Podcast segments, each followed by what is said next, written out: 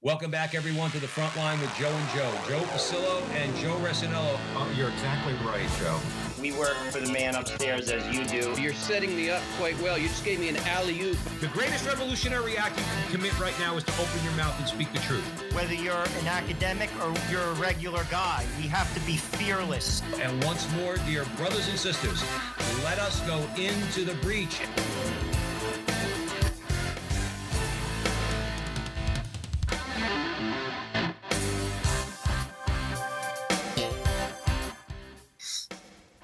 Again, everyone, and welcome back to the front line with Joe and Joe. Joe Pasillo, as always, joined by Joe Resinello. And once more, dear brothers and sisters, let us go in to the breach on the Veritas Catholic Radio Network, 1350 on your AM dial, 103.9 on your FM dial, spreading the truth of the Catholic faith to the New York City metropolitan area. Uh, today, we are very pleased and honored to be joined by Randall Smith and we're going to be discussing his new book that's out from Emmaus Press, From Here to Eternity. No, not the movie. This is a book, From Here to Eternity: Reflections on Death, Immortality, and the Resurrection of the Body. Joe Resinello, I think those are important things for Catholics to discuss, don't you? Oh, I would agree. Absolutely. Um, some of you out there uh, might know who Randall Smith is. Having said that, Randall B. Smith is professor of theology at the University of St. Thomas in Houston, Texas. He received his BA in chemistry at Cornell College, an MA in theology at the University of Dallas, and his MMS and PhD medieval studies and philosophy at the University of Notre Dame under the direction of Ralph, Ralph McInerny. Um, he is the author of Reading the Sermons of St. Thomas Aquinas, a beginner's guide, and Aquinas, Bonaventure, and the Scholastic Culture of Medieval Paris. He writes regularly for the Catholic Thing. Randall B. Smith, welcome to the front line with Joe and Joe, brother.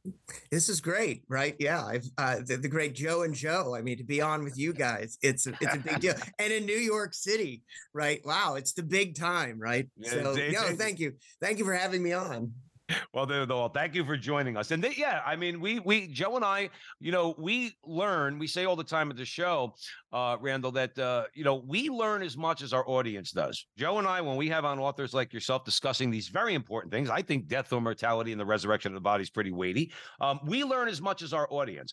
Um, so it's, uh, you know, honestly, it's it's a privilege to do this show because we, Joe and I, as Catholic men, gain so much more knowledge. You know, and something we should always be doing is pursuing knowledge. So thank you so much. This is going to be this is going to be a very interesting conversation. With that, Joe Resinello, I'm going to hand it over to you. Randall, we always start with a prayer in the name of the Father, Son, Holy Spirit. Amen. Remember, O most gracious Virgin Mary, never was it known that anyone who sought your help or sought your intercession was left unaided. Inspired by this confidence, we fly unto you, a virgin of virgins, our mother. To you we come, before you we stand, sinful and sorrowful. O Mother of the Word incarnate, despise not our petitions, but in your clemency hear and answer us. Amen name of the Father, Son, Holy Spirit. Amen. Well, Randall, just to piggyback off what Joe was saying, I mean, um, we're so blessed to talk to people like yourself, to be honest, because I say that because I am a big fan of your writing on the Catholic thing. I've read it for many years, well before this. I think it's a great website for those out there who want to read. It's just a great, like, eclectic mix of voices. Um, and I would always, and I'm not just saying this, pay particular attention to yours.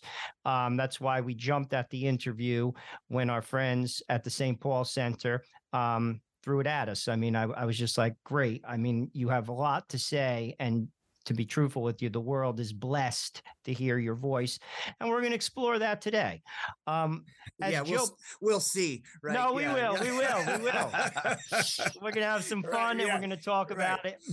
I mean, to be honest with you, what we and Joe and I try to do is like we talk to people who are incredibly intelligent. Um, we're just regular guys. We try to like condense that and just talk to people like you know you would at a kitchen table and i and, and to be honest with you i think that's a very um workable way to have these type of conversations and and we get like the your voice out there and and frankly as joe said we learn too i mean mm-hmm. many times i've sat here behind this mic and just listening and i'm sure that's going to be the case today yeah um with that said, though, let's talk about death because I, I, think it's something that reaches like all people. Like, not everyone's interested in Catholicism, but I think everybody thinks about dying to some degree. I mean, maybe when you're younger, you might not focus on it, but as you get older and things stop working the way they're supposed to. You know, you go to the doctor and your cholesterol's up and this is oh, down. my sciatica hurts. Exactly, exactly. You start thinking about it. Um,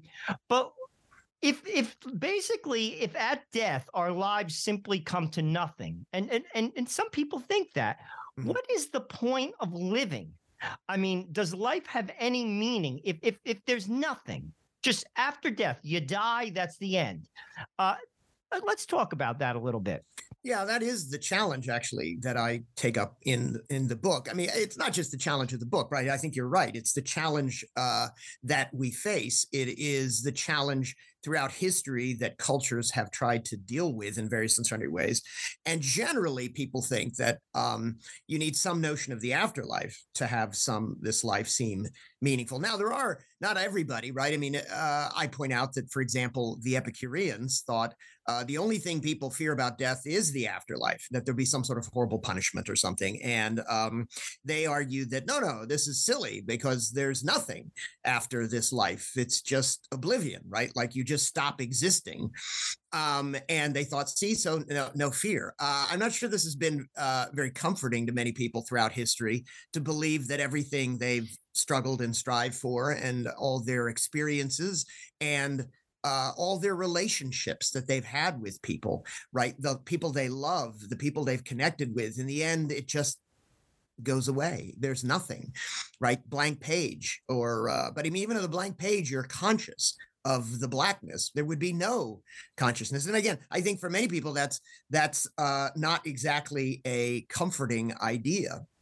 Um, so what our culture tends to do, though, right? Again, we we sort of say, presume uh, arrogantly in a way, oh, we don't we don't believe in the afterlife anymore. But what we do with death then is we put it away from ourselves in our culture, right? Uh, we lock it away in rooms.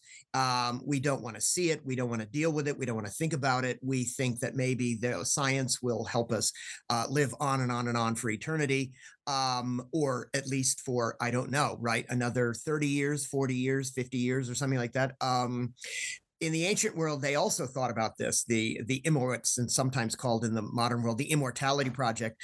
Every one of the uh, stories and myths and parables that has to do with uh, immortality always ends very badly. Um, they understood this is not a smart thing to desire.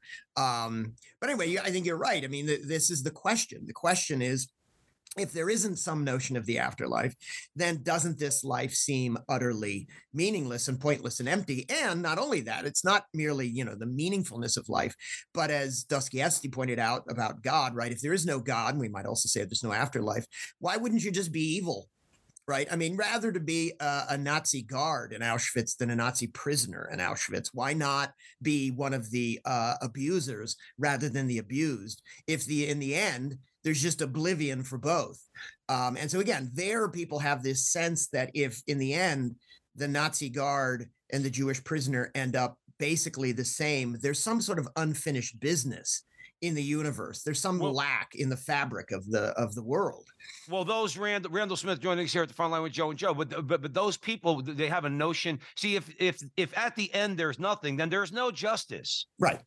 There is no. No. But yet intuitively we know, we say, or at least we say to ourselves, but wait a minute, you know the the the evil bastard who killed six million people, all right, or Yeah. Stalin who killed twenty more, this one that. No, no justice, no, none whatsoever. Yeah. Eh, no, No, no, no. that- Now, Richard, now Richard Dawkins, Richard Dawkins would say that's right. Yeah. he would say that's right. There, you're you're just you're just out of luck. If you you were born in a place and you, you throughout the course you were the victim. Yeah. and you were oppressed or you were killed. You're just out of luck. There is no such thing as justice. Your comments on that, Randall? Yeah, well, no, and again, I, I, I look, I, that's a that's a possibility, I suppose, right? What what you have to then do, it seems to me, if you were Richard Dawkins or anybody like that, uh, is then try to find some way, and this is what is a challenge which isn't often taken up, although sometimes it is, right? Which is to say, all right, well, now how would you argue if that's your position. How would you argue that the person shouldn't be the nazi guard and should prefer to be the person who suffers rather than the one who uh, um, you know makes others suffer right? I mean it's one thing to sort of play with this intellectually and sort of say well yeah there's no you know you're just you're out of luck. And the point is yeah tell that to some uh, person whose mother died in auschwitz or something like well you're out of luck right like and now tell some nazi guard like well yeah you're you're gonna die like and they're gonna die and so I guess you should just be you, right? I mean, oh, you have then have to the the responsibility of of somehow saying or arguing why somebody should be the person who cares rather than the person who abuses. And that becomes a very difficult thing to do. Not impossible. I'm not arguing that no one has taken up that challenge. It's just that Richard Dawkins hasn't taken up that challenge. It seems. Well, he hasn't. He hasn't way. taken up that challenge, Randall. He hasn't taken up that challenge, but they do. Let's let's you know yeah, be fair. Right. I'm gonna, yeah. you know, atheists like Sam Harris he'll say, "Well, no, it's not just chaos. You, as long as you're not harming somebody else, uh, do whatever do whatever you want that makes you happy. At least yeah, it's an attempt. That's a yeah, a very good one.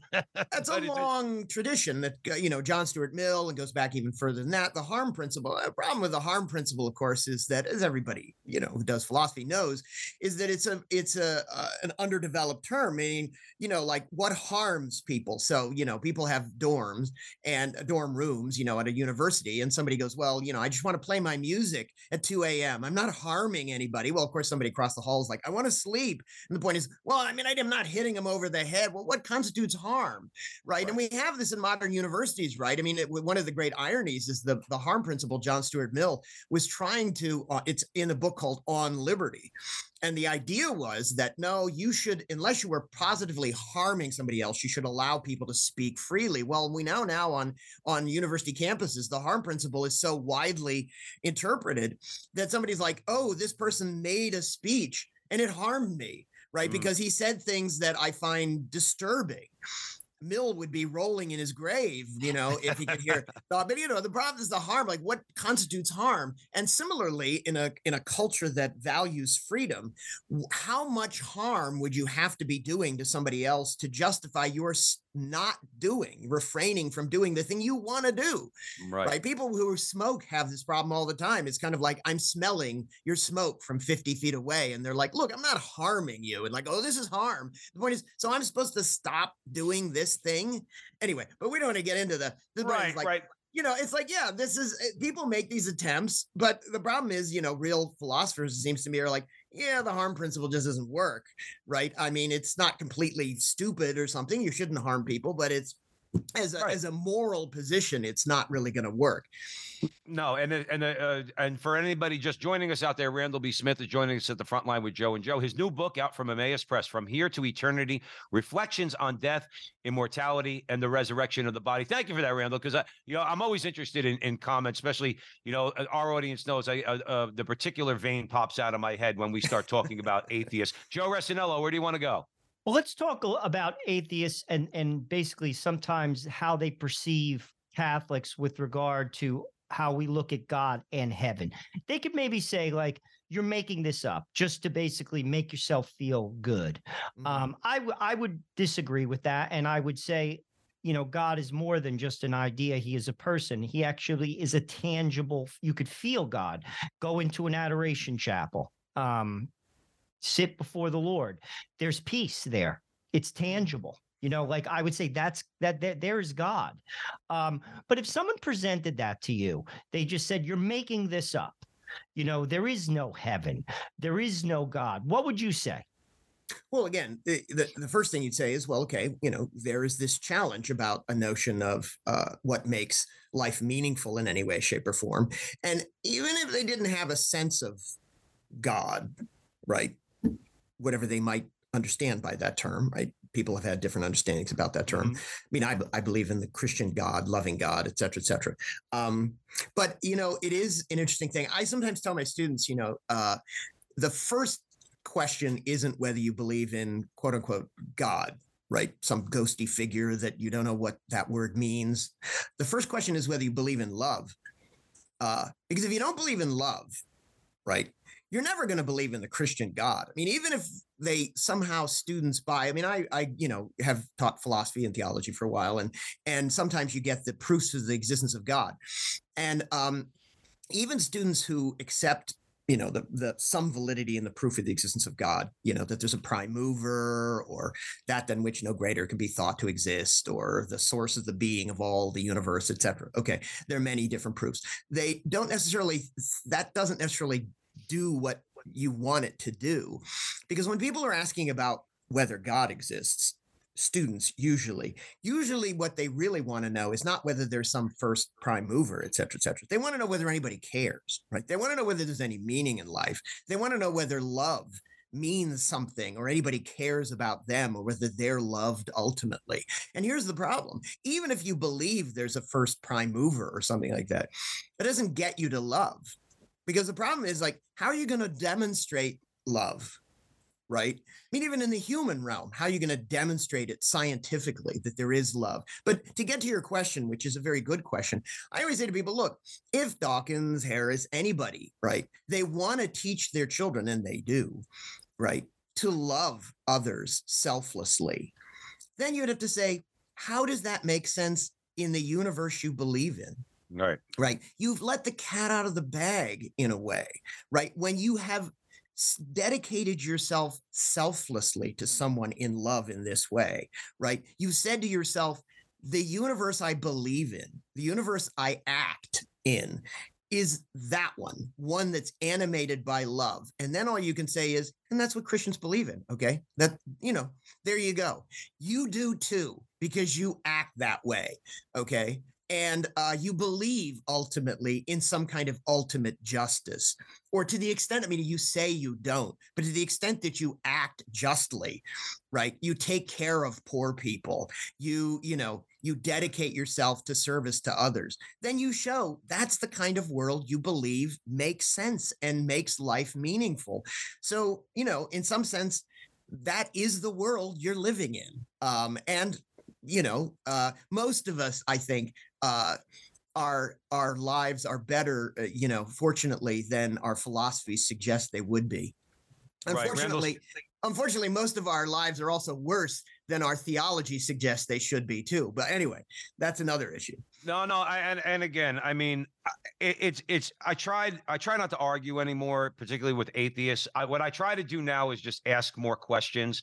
Um, sure. you know, Cleoprobe, uh, you know, the, you, again, our audience, those you know the Socratic method. Just ask questions. Just mm-hmm. well, what about this? What about that? And one question I asked, I have, I have, friends who are atheists. One in particular, I have conversations like this all the time, and I said, well, let, you know, let me ask you, why should I do anything good? Why mm-hmm. should I, you know, please, you, you must, and I, when I did used to argue with people, I got into some real bad arguments um, because I would ask it, but not in a nice way, um, which is kind of like my fault. But I would say, please just tell me why I ought to do anything, or is there even such a thing as an ought? You know, yeah. if it's just if it's a brute fact that the universe exists, well, then it, then why can't it be a brute fact that I'm going to do whatever I want. You know, yeah. le- forget about legally, forget about the ri- running the risk of going to jail. I'm talking about running the risk of going to hell. If there's no risk of hell or heaven or anything like that, why why ought I not do whatever I can, including murdering somebody? Right. But okay? again, look, if it's for my own self-interest, because this is the atheist worldview, and I I find what what you said, Randall, important. I don't think they get around it very much. They don't give a satisfactory answer to that at all. Well, actually. except they do the fundamental questions of meaning that people ask, and this is one of the ways I I pose the book. Right, is this is one of the fundamental questions of of meaning? What makes life meaningful? And um, again, part of the problem is the reverse. I mean, what you're saying, but in some ways the reverse, which is to say, um, what makes an ought? And it's like, but you don't live that way right? Um, supposedly there's a legend that um, uh, you know, um, Jean Paul Sartre was in a bar with somebody and arguing a certain kind of existential philosophy, like you just choose whatever you want to choose, and et cetera, et cetera. And uh, one of his interlocutors, supposedly, and I don't know if this is true, saw a Nazi. You know, they were part of the French Resistance, and and uh, some German Nazi comes in the bar, and uh, the guy, no, Sartre's friend, turned to him and said, "You wouldn't want me to choose you to turn you into him, would you?" Right, like that that's not a choice which you would value. Right. Right. And look, again, people, here's the problem. People are moral. Okay. Right. I mean, their their view of the universe suggests they wouldn't be, but they are. Right. And and that's like, look, you're a better person than your view of the universe suggests you would be or mm-hmm. insists mm-hmm. that you would be. You're not Nietzsche, right? You're not trying to be this the ubermensch or something you're a person who cares about people and you know loves your children and wants them to be caring and the point is why would you do that? Right? If it's just a big accidental universe where the strong get ahead and the weak get left behind. Right. Right. Randall Smith is joining us at the front line with Joe and Joe. Please go out and buy his book from Emmaus Press, From Here to Eternity Reflections on Death, Immortality, and the Resurrection of the Body. Joe Resinello, let's move it forward. I just want to make a comment on what you're saying. I think that is a very, very valid point. But I think the reason why people have issue with God, um, as as opposed to having like one of those like spirit circles, you ever see those hanging from like, you know what I mean? Mm-hmm. There's no accountability when you don't when you say you don't believe in God. Like God puts boundaries around us for our own sake, for freedom's sake. I think mm-hmm. people have issue with that. Also, self-sacrificial giving. You know, it's one thing to be, you know, good. You know, you buy somebody a cup of coffee who's on the corner, who's cold and poor. It's another thing to cut into your your your want to give. And that's mm-hmm. what Christ calls us to do. And I think that rubs people the wrong way until what you said, and I'll I'll remember it actually. People have to encounter love. Very important. I think that's the game changer. You mm-hmm. know, like you know, I think sometimes what we do uh, in in in social media, Catholic social media, we we leave that out. It becomes almost like a classroom as opposed to like an action of showing people, let me show you who Jesus Christ was, as opposed to like a biology class, like where we're laying out like boom, boom, boom, boom, boom. The love piece. I think that's spot on, Randall. Mm. I, I really do. Um, with that, I want to get into the next uh, point about body and soul. I mm. say this because I come from old world Italians. My father was a barber. He had in his car, in his trunk, a kit that when he went to the, the cemetery, he would take care of everyone's like gravesite. I kid you not. He had like a shovel, yeah. clippers. I yeah. say that I, no one does that anymore. No one goes to the cemetery. Yeah. I go, and now I do it because I go with my mother, my do dad. really? Is, yeah, I do. I, I mean, I go with my mom. Wow. I say that because the body is sacred. Now mm. everyone wants to get burned. And some people don't even like bury the ashes. Your body is sacred. There's unity between the body and soul. We believe this as Catholics. Speak about that because I know you you discussed that in the book. Um, you, you call it intrinsic unity. Yeah, there. Eh, well, this is a long tradition in, in the church. I mean, from the very beginning, Paul, Saint Paul of the letters, famous, right? We read them. Um, says uh, the gospel for him, right, uh, is the death and resurrection of Christ. Um, because he's he's writing before the four gospels are written. These letters uh, predate Matthew, Mark, Luke, and John. I mean, they're writing down, not the guys, right? But in any case, um, and for him, so when he's talking about like we have to preach the good news, we have to preach the gospel to all people. That for him is the death and resurrection of Christ, which also brings about the general resurrection, right? Uh, and he says, look, if we're not res bodily resurrected, okay then we are the then there's no resurrection of Christ and if there's no resurrection of Christ we are the people most to be pitied. He mm. puts everything on the line on this. Now i also argue that part of the element of the book there's a kind of twofold uh, idea. First of all that you need a notion of the afterlife. Otherwise this life will seem meaningless but you also need a notion of the afterlife that doesn't make this life meaningless.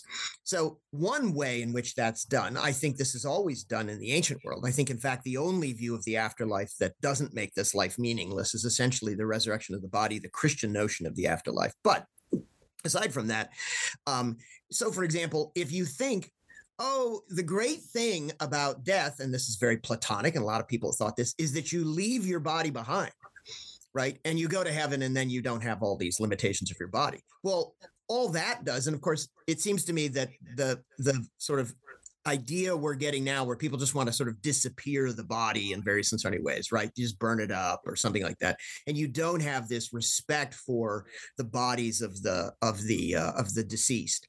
Um, all that means is again is like, oh, so my embodied existence in this world was meaningless. That gives you this idea that somehow the body is pointless isn't really part of my identity. And that, of course, is infecting the society completely, right? People are like, oh, I can just change my gender. I'll just change, you know, I'll put fake boobs on my body and now I'm a woman or something like, right. Your, our embodiedness, this came about, by the way, as well, uh, in a different direction, a very Gnostic direction, um, with the, uh, um, during the pandemic when people are like, oh, we'll just put everybody on computer, right? We'll just have Zoom meeting classrooms with students. And uh, they don't really need to be in the classroom. Well, that was a complete disaster because an embodied presence to people is very, very important, right? So if you have a notion of the afterlife that says, oh, well, we just leave the body behind, it's pointless, it's nothing. Um, two things happen, it seems to me. A, you devalue the value of the human body in our existence now. You don't understand its value. The second thing, though, I think is very important that I talk about in the book is uh, people like the notion that somehow going to heaven is like going to Cincinnati or something, right? You go there and you live in Cleveland uh, or no, let's say like LA or something, and you can't get there, right? It's just a different place, as opposed to so that you know they're gone.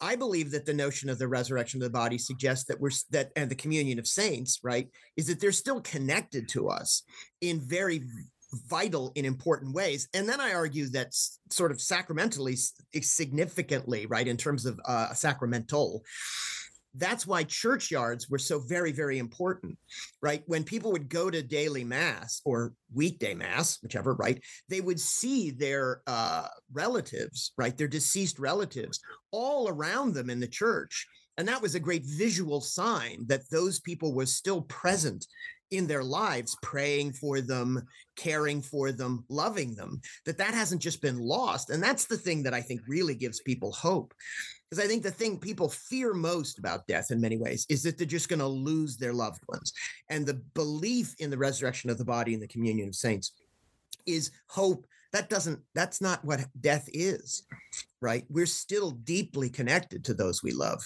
praying for them, caring for them even more deeply and more profoundly than when we were alive. Randall, uh, well, for those of you just joining, Randall Smith is joining us to the front line with Joe and Joe. So please go out buy his book. It's out from Emmaus Press, From Here to Eternity. Let me ask you this, Randall, only because you're talking about heaven, you're talking about bodily resurrection. Um, why is it so hard? I don't want to sound harsh, but why is it so hard for people to understand? Like you mentioned, love. Okay, so if you obviously you look at heaven as a place of love, Paul says that you don't need faith, you don't need hope. That's all that's left is love. Heaven is a place of pure mm-hmm. love. Uh, the relationship between the Trinity and with us. Um, why is so hard for people to understand the rejection of love and the grave consequences of the rejection of that love, which is Christ Himself, which is God Himself, and understand that you know something. You know, not only is there a heaven after you die, there's a hell too. Those we talked about justice earlier. Yeah. Let's say you are that Nazi soldier, right? Many of whom were baptized Catholics. Okay. Oh yeah, yeah, no, um, no, absolutely. You want to be very clear about that, right? Look, look, all these guys, whether they were Catholic or Lutheran, they're all going to church every week, right? There's almost none of them who are just like somehow godless heathens that are sitting around. I mean, you know, they are in their lives, they're living lives, but they're all going to church and they're all reading the Ten Commandments and they're all reading "Don't Kill," right? and they're killing, right? right. So the seriousness of that is what we have to take seriously. Right, and I want to, I want to, uh, we just have to take a break real quick, okay? Sure. But I, I, think it's an important question. I want to talk about it when we come back from the break. Randall Smith joining us here at the front line with Joe and Joe. From Here to Eternity is the book, Reflections on Death, Immortality, and the Resurrection of the Body, out from Emmaus Press. This is a great conversation, everybody out there. So please don't go anywhere. Stick around for the next segment. Catholic radio works and now we have it here in Connecticut and New York. It's been seen around the country that there's no better tool for evangelization. Where there's Catholic radio, the folks who listen deepen their faith, families are strengthened, parishes and communities flourish. So, let people know you're listening to Veritas, tell your friends to tune in, and let's make an impact here for Jesus and His church. This is Steve Lee for Veritas Catholic Network. Welcome back, everyone, to the front line with Joe and Joe, Joe Pasillo and Joe Resinello. We are way, way, way in the breach on the Veritas Catholic Radio Network with Randall Smith. We're discussing his new book, From Here to Eternity Reflections on Death, Immortality, and the Resurrection of the Body. So, just before the break, Randall, I had begun a conversation with you about the possibility of hell, the rejection of love, all right, and the, which means the rejection of God, because God is love. Please um, elaborate on that somewhat. Yeah, one of the great gifts God has given us is free will, and um, it's uh, you know I always say to students, uh, you have to take seriously um, the possibility of saying no. Um, but one of the ways I, I I mention this to them is uh, to say, look, uh, many people love that passage from 1 Corinthians uh, that says, Love is patient, love is kind, love is, uh, you know, doesn't complain, et cetera, et cetera, right? And they, a lot of, you see a lot in weddings and stuff like that. Um, I I once suggested on a Catholic thing article, and I suggested to my students, you could make a little uh, checklist, right? And you could put kind, generous, compassionate, you know, doesn't complain, isn't arrogant, and every night you could do a little, you know, love is these things. All right. And then you could say patient. Eh, nope, didn't do that one. Kind. Nope, not that one either. Uh, didn't complain. No, no, absolutely not. You can say, wow, I was not loving today, right? I did not embody love. It's possible to not do it, right? And then when you start thinking about your life in various and sundry ways, well, C.S. Lewis used to say, if there's a God of justice, and we might say also a God of love who's like, well, I love you. I want you to love. We should be a little worried, right? I mean, if it weren't for um, the the death and resurrection of Christ and our belief in the redemption of our sins, we should be really uh, nervous, actually, because when we think about injustices and unkindness and impatience and arrogance and pride, et cetera, et cetera, most of us would have to admit, oh well, that yeah, that's that's kind of me. Yeah, I mean, like no saint here. Um, so you know. Um, it it you can say no to love and a lot of us most of us all of us do every day in a lot of ways. So again then you have to say to yourself i really believe in the importance of this. The love commandments are the one thing oftentimes people would like oh I, I don't like christianity but yeah you know their focus on love is a good thing. Love your neighbors yourself. Yeah that that's really important. That's good and you know a lot of religious traditions and moral traditions around the world have that idea of that you should you know do unto others you would have them do unto you et cetera et cetera okay all right well but is everybody doing that and the answer is pretty much no right so um well, it's right. an odd I, world right i mean it's like we should you know i would i would say okay yeah oh no i agree with that that the church yeah jesus said you know, uh, you'll love others or, or do unto others as you would have them do unto you. Okay, you're going to treat the baby in the womb like that. All right. In other words, well, if you're pro-abortion, in other yeah, words, or, or, uh, go ahead. Or, I, or no, no. Or I say to people like, look, again, the the the the, the this idea of grace coming first is right. Right. God loves uh, we love, as it says in 1 John 4, because God loved us first. So God's love comes first. Our, you know, God's love makes us loving by the gift of the Holy Spirit. Okay, absolutely. Right. But then the point is, we have to be transformed. Okay. You can't, and this is just an, uh, like, it's so horrible. I say to myself, you can't say, um, I mean, you have to act in accord with that love. So you can't say, "Oh, I love my wife," but you know, every now and again you have to slap her around, or so you'd be like, people like, "Oh my God, Professor Smith, you didn't just say that." And I'm like, "Yes, of course, that's so bad, right? You can't do that. You can't say, oh, I love my neighbor, but I killed him. You know, oh, I love my mom, but I stole money from her. I lie to her all the time, whatever. Again, you know very well that if you have a friend who lies or cheats or steals or, you know, commits adultery, you know, that's the end of the friendship. That's there's no, that you say to yourself, that person does not love me, right? There are violations of love, and that's how we should understand the commandments. For example, they're fundamental violations of our commandment to love. And so you can say no, and we do say no to love all the time, right? We steal, we lie, we cheat, we you know, we become arrogant. Um, and again, if it weren't for Christ's uh, redemptive uh, action in our lives, which can change us in a number of ways, and we know that our sins are forgiven and that we need to move forward and, and ask for God's grace, we, I think, yeah, there would be every reason in the world just to think it's meaningless, right? And to despair and just go drink or something. Yeah. Right? Well, yeah, and I, I, think about you mentioned earlier. I'm going to hand it over to Joe. Uh, you know, you think about Saint Paul. Didn't he? Didn't he say you basically like, let's just party because tomorrow we die. You know, eh, and it seems to be that's what's going on in the modern world. However, let's move on a little bit. Randall Smith joining us at the front line with Joe and Joe. Joe Rossinello, where do you want to go? Randall, you argue in the book that the Christian view of the afterlife is revealed most fully in the mm. person mm. of the risen Christ.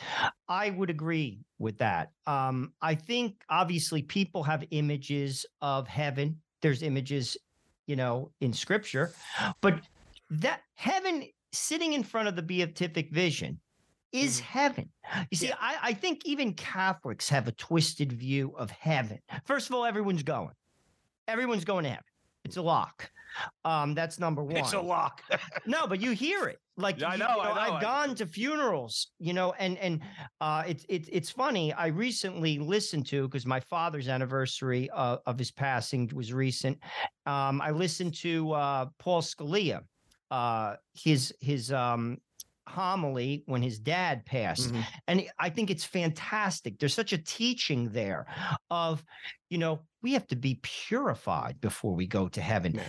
like like all of us like there's a twisted sense of heaven but in the risen christ that is heaven speak to that because i think there needs to be a lot of clarity around that it particularly in the catholic world Yeah, I this is actually meant to be sort of the center of the book. Why it's like you know I talk about views that I think we should avoid. Right? Uh, I'm not really criticizing a lot of other views. I don't take them up in enough detail really to be doing a uh, you know a critique of them. But um, I, I more take them up as a way of contrasting. But I- I do think then that central and Christians should understand this. Uh, central, there are. Let me back up one step. There are images of the New Jerusalem, you know, the heavenly Zion, um, and artistic renderings, right? And then, of course, we get artistic renderings in in uh, painting of usually cloudy stuff, and then Dante. All very important, but at the heart of the revelation, it seems to me, of our what we we know about the afterlife is revealed to us in the person of the risen Christ, right? We are united in Christ's glorified body. That's a really important thing. And what that reveals to us, I argue, then, is that um, like Christ, right, in the risen Christ, he both enjoys his uh, union, right, with his heavenly Father. Um, in the resurrection and then the ascension into heaven. Um, but he retains his personal identity we do not want to think of the uh, Christian notion of the afterlife, I think, in that image, which is a lovely image in its own way, but I think it communicates something wrong of the drop of water returning to the ocean. Because when the drop of water returns to the ocean, well, then it just disappears, right? There's no, and um, again, it's not an oblivion, okay? It's not negation that we get in the afterlife, it's a glorification. Um, so it's still you uh, that is there because it's still Jesus, right? I mean, I say, look, the story could be different. I mean, the revelation could be different. It could be that there's a, a man who shows up in the upper room, a kind of angelic figure who says, you know, I am the angel who is hidden inside the man Jesus, and I have been liberated now, and you will. All it's like, but that's not the story. It's Jesus. He still has the wounds, right, on in on his hands and in his side and on his head, right? So we retain that personal identity. And then I argue again in the communion of saints, the tradition is, and we retain this connection that we have with this world, right? Of the the the the connection of love we have, right? We are glorified again, not negated. All right. So this is a redemption which doesn't somehow negate this world or the importance of this world. It's a redemption which is a redemption of the world. And this is, I argue, uh, one of the sad things I think about losing our faith in the true, the real presence of Christ in the Eucharist is that when people don't believe that in the Eucharist there's the real bodily presence of Christ, as real and as present as Christ was to the disciples in the upper room, as real as he was to them and in some sense even more real right in the upper room than during his life when you no longer believe that he's really present in that way. Just sort of like well it symbolizes him. No really present. Then you lose your faith that your uh, dece- deceased relatives can be really present to you right you have those scenes in the movies where people sort of say but what if mommy's dead you know and then somebody says very piously no mommy's alive in your heart you know and the point is like yeah, but it's just no way they're saying she's dead, right? I mean, you know, um, it's it's lovely. I'm not saying that's a horrible thing. It's just that mom's gone, right? The Christian hope is no, she's she's not. Okay, that she really is alive because Christ is alive. But again, as people lose that sense that Christ is really alive rather than just in memory, like, yeah, we remember a nice guy.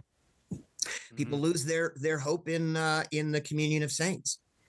Randall, let me ask you a question. Uh, Randall Smith joining us the front line with Joe and Joe. You're talking about heaven. So obviously, as Catholics, we know this life is supposed to pre- prepare us for heaven. Mm. Okay, we're, we're we're supposed to, you know, live our lives, uh, you know, in the anticipation of of being saved. All right, through Jesus Christ. What uh, talk about the importance of maybe living our lives that way, like living our lives as though we were already in heaven living yeah. our lives and adapting our see in heaven once you see the face of god I know this is a pretty sticky kind of argument or debate that people have. Well, do you really have free will at that point? Yes, you do, even though you've seen the face of God. You, you, you but it's impossible for you to reject God.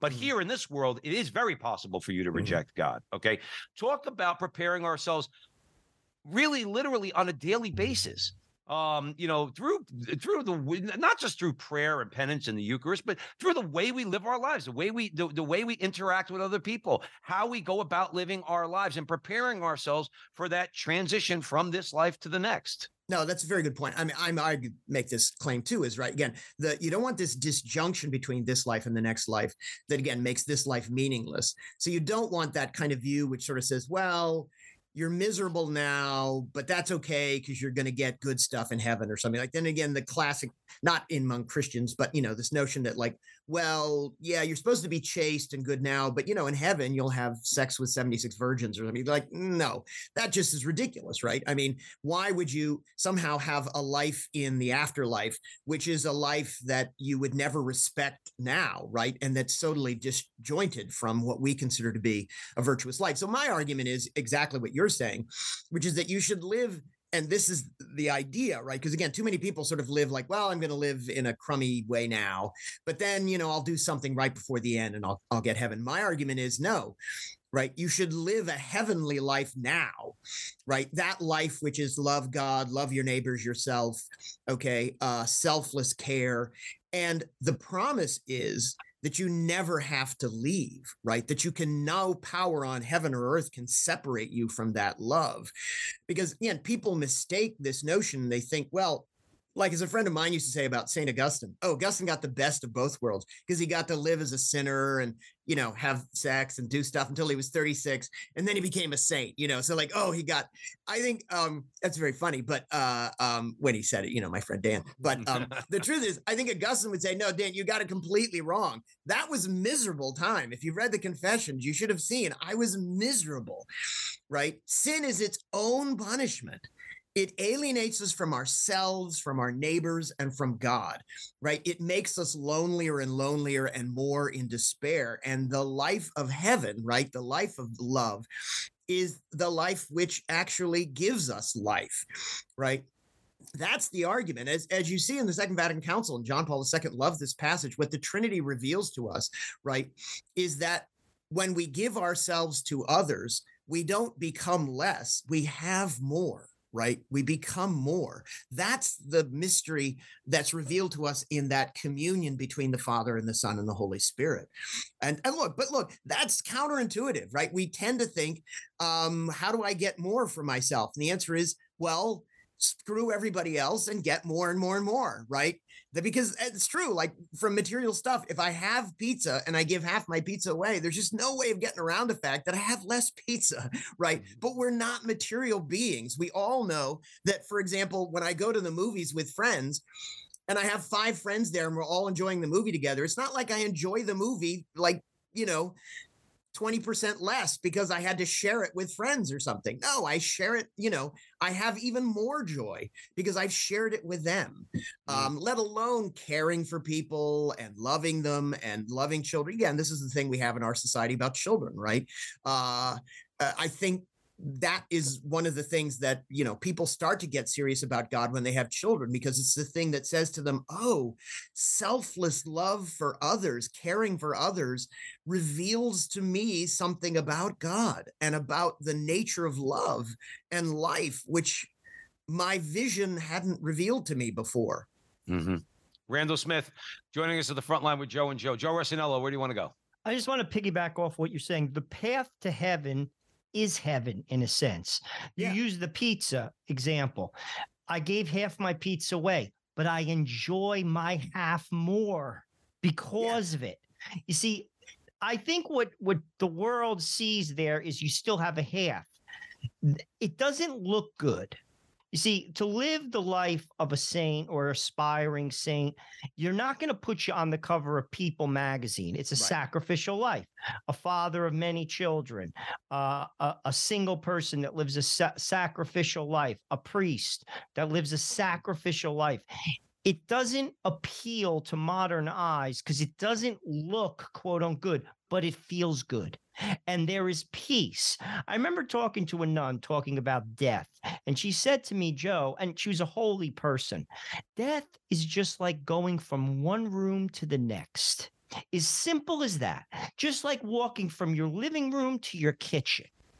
And holy people, people who are close to God, yes, all the people who are listening to my voice, there are such things as holy people. You hmm. know them when you meet them, they mm. stop traffic. When you encounter that type of lifestyle, death does not scare you. You greet it. You have nothing to fear. And we pray on that when we pray our rosary, the Assumption of Mary. Mary was assumed bodily and soul into heaven. She had no sin. We do have sin, but if we're going to confession, living a good life, we greet death. We greet death as going from one room to the next. No fear, none, only hope. And with with the anticipation of something and it's real. Talk about that because i think that gets lost. People fear death. Fear it. Christians to be honest with you this is in our life. Life is to come.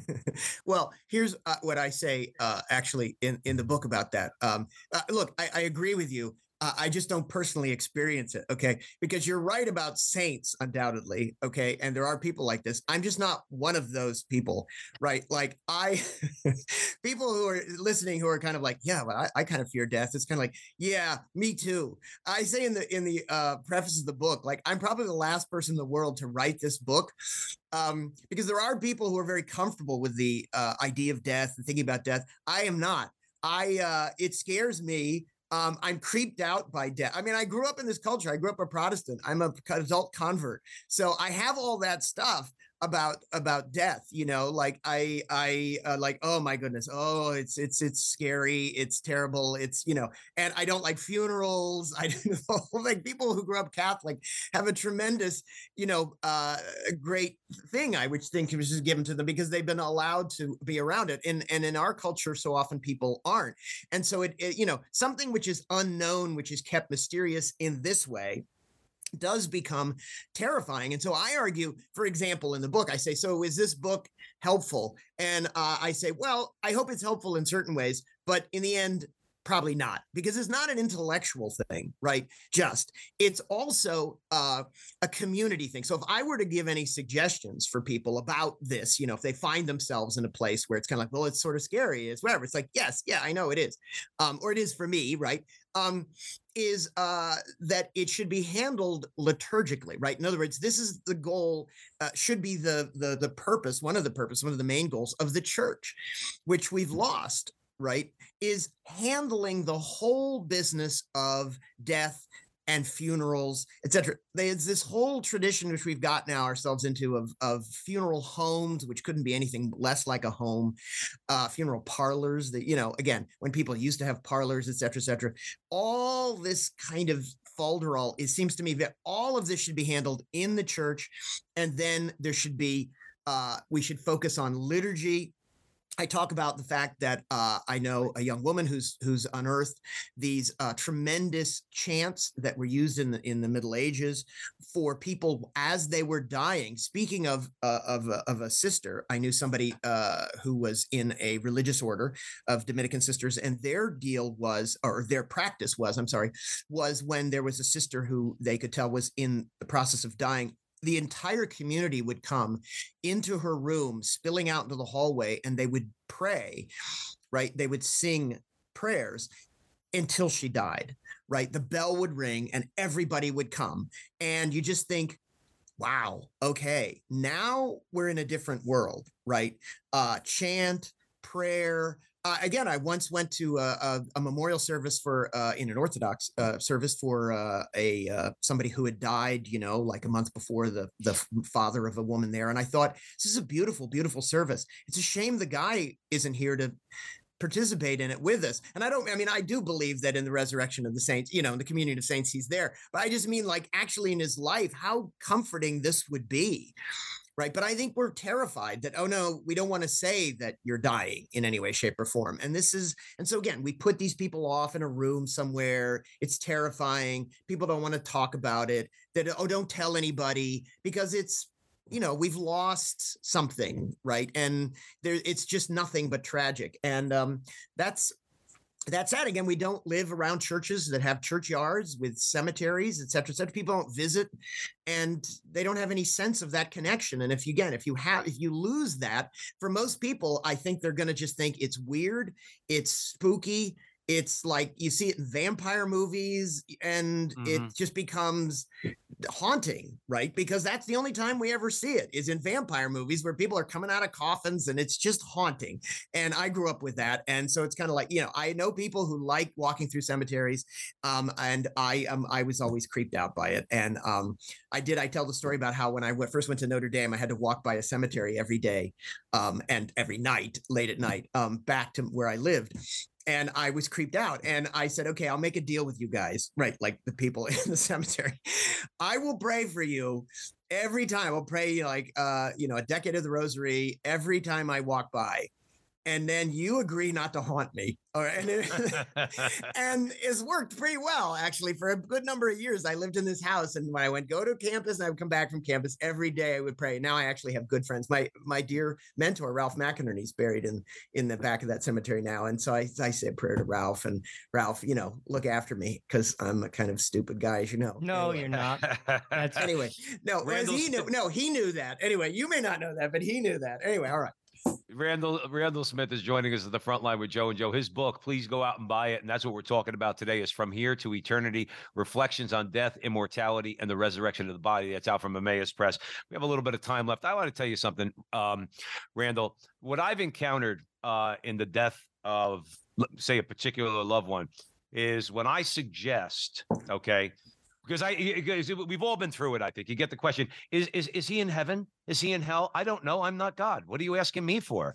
Right. But then I follow that up because I'm not just trying to be cheeky. I, I follow it up. I say my job is to pray for that person. Yeah. My job is to pray for them. But that's so judgmental. Excuse me. I'm a Roman Catholic. We pray for the dead. I don't know whether that person's in heaven, hell, or purgatory. All I know is my job is to pray for them. Okay. And if they are in hell, their prayers will be used by God. My prayers will be used by God and placed wherever God sees, you know, they, will become efficacious in some way.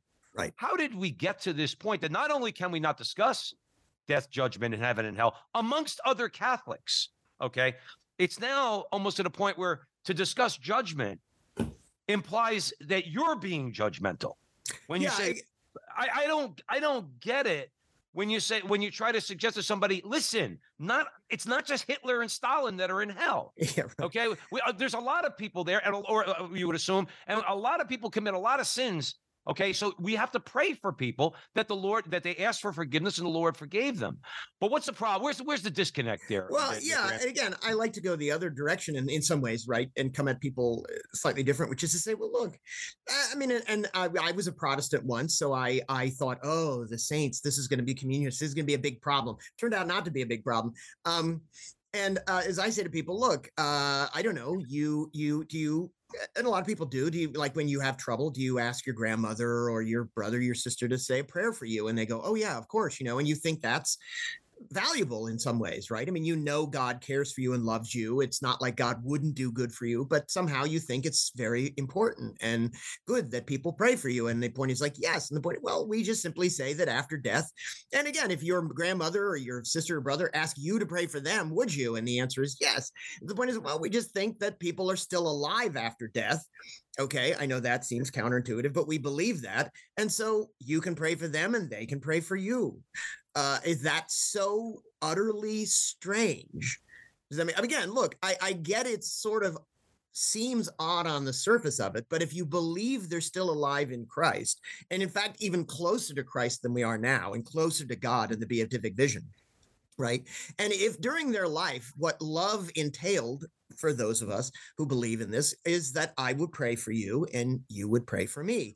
Then after death, I believe, right? You know, look, I go by the cemetery, I pray for Ralph McInerny, and I ask Ralph McInerny for prayers. I have no idea whether he enjoys the beatific vision or doesn't enjoy the beatific vision.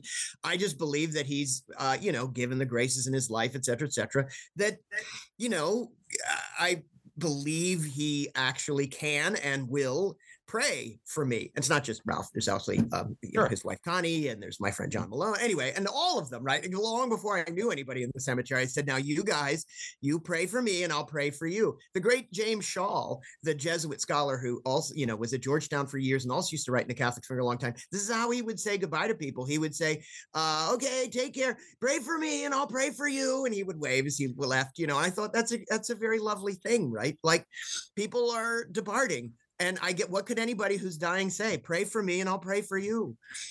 Is is that I, so I, ridiculous? I, I, mean, is that absurd? Is that like something? Oh, that's so horrible. How? Well, I think possibly- in modern sensibilities is is is is like you know, like if if we if if the idea of death, judgment, heaven, and hell have faded away, then then suggesting that the you know to, to be able to pray for a person, okay, um, somehow is judgmental, or you're thinking that you're worried about their soul. Yeah, yeah, I'm actually worried about mine too. I yeah. prayed my wife and I prayed to the holy souls in purgatory. We asked for their prayers in return.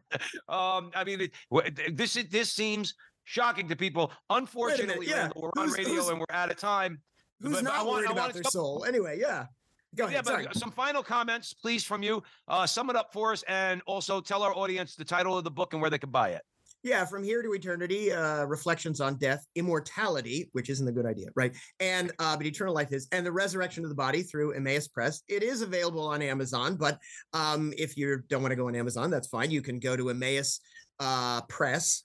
Uh, which is again St. Paul publication. It's the it's the thing that was started by Scott Hahn, uh, wonderful press. They've been very, very good to me. And they also published my book on the sermons of Thomas Aquinas. So if you're interested in the sermons of Thomas Aquinas, it's more of an academic book, but um, you know, it, Thomas is an interesting guy. Um, and uh, does that answer that question? Are we? Yes, it, you know, yes, okay. it does. yeah. Uh, the other book is is an uh, you know more again a more academic uh, book from from Cambridge University Press, but uh, it's also wonderful. But it, it, anyway, but you know, it's more academic. I, I always at the end of such things want to say, yeah, um, thank you, Joe and Joe. And uh, thank you, Joe Resinello, for uh, reading the Catholic thing. Uh, there are m- many, many good people there, uh, including Father Paul Scalia, as you know, who publishes yes. there regularly. Who's also, I mean, all of them are tr- are tremendous uh, people. So I would say, uh, if you listen to this and you think, well, that guy's just weird. The point is, but there's good people on the Catholic thing, not just me, and um, you should listen to that. And of course, I always want to say something like, you know, listen to Joe and Joe. you know, like this is a great podcast. These guys are great, right? As you know, like this was fun. And um, if everybody who comes on has as much fun as I did, then uh, it what a great time. Uh, I'll have. I mean, I live in Houston, so I don't know that I can get Joe and Joe, but I could get podcasts, right? So you I can get podcasts. You can get. I have to listen to podcasts. Yeah, and you got to come back. You're always welcome. You're always when you welcome. Do your back. articles. You can right, come again, guys. We got to get no. out of here. I'm sorry. Thank you all for joining us at the front line with Joe and Joe on the Veritas Catholic Radio Network. Remember, till the next time, that our conversation is your conversation, and that conversation is going on everywhere. We'll talk to you soon.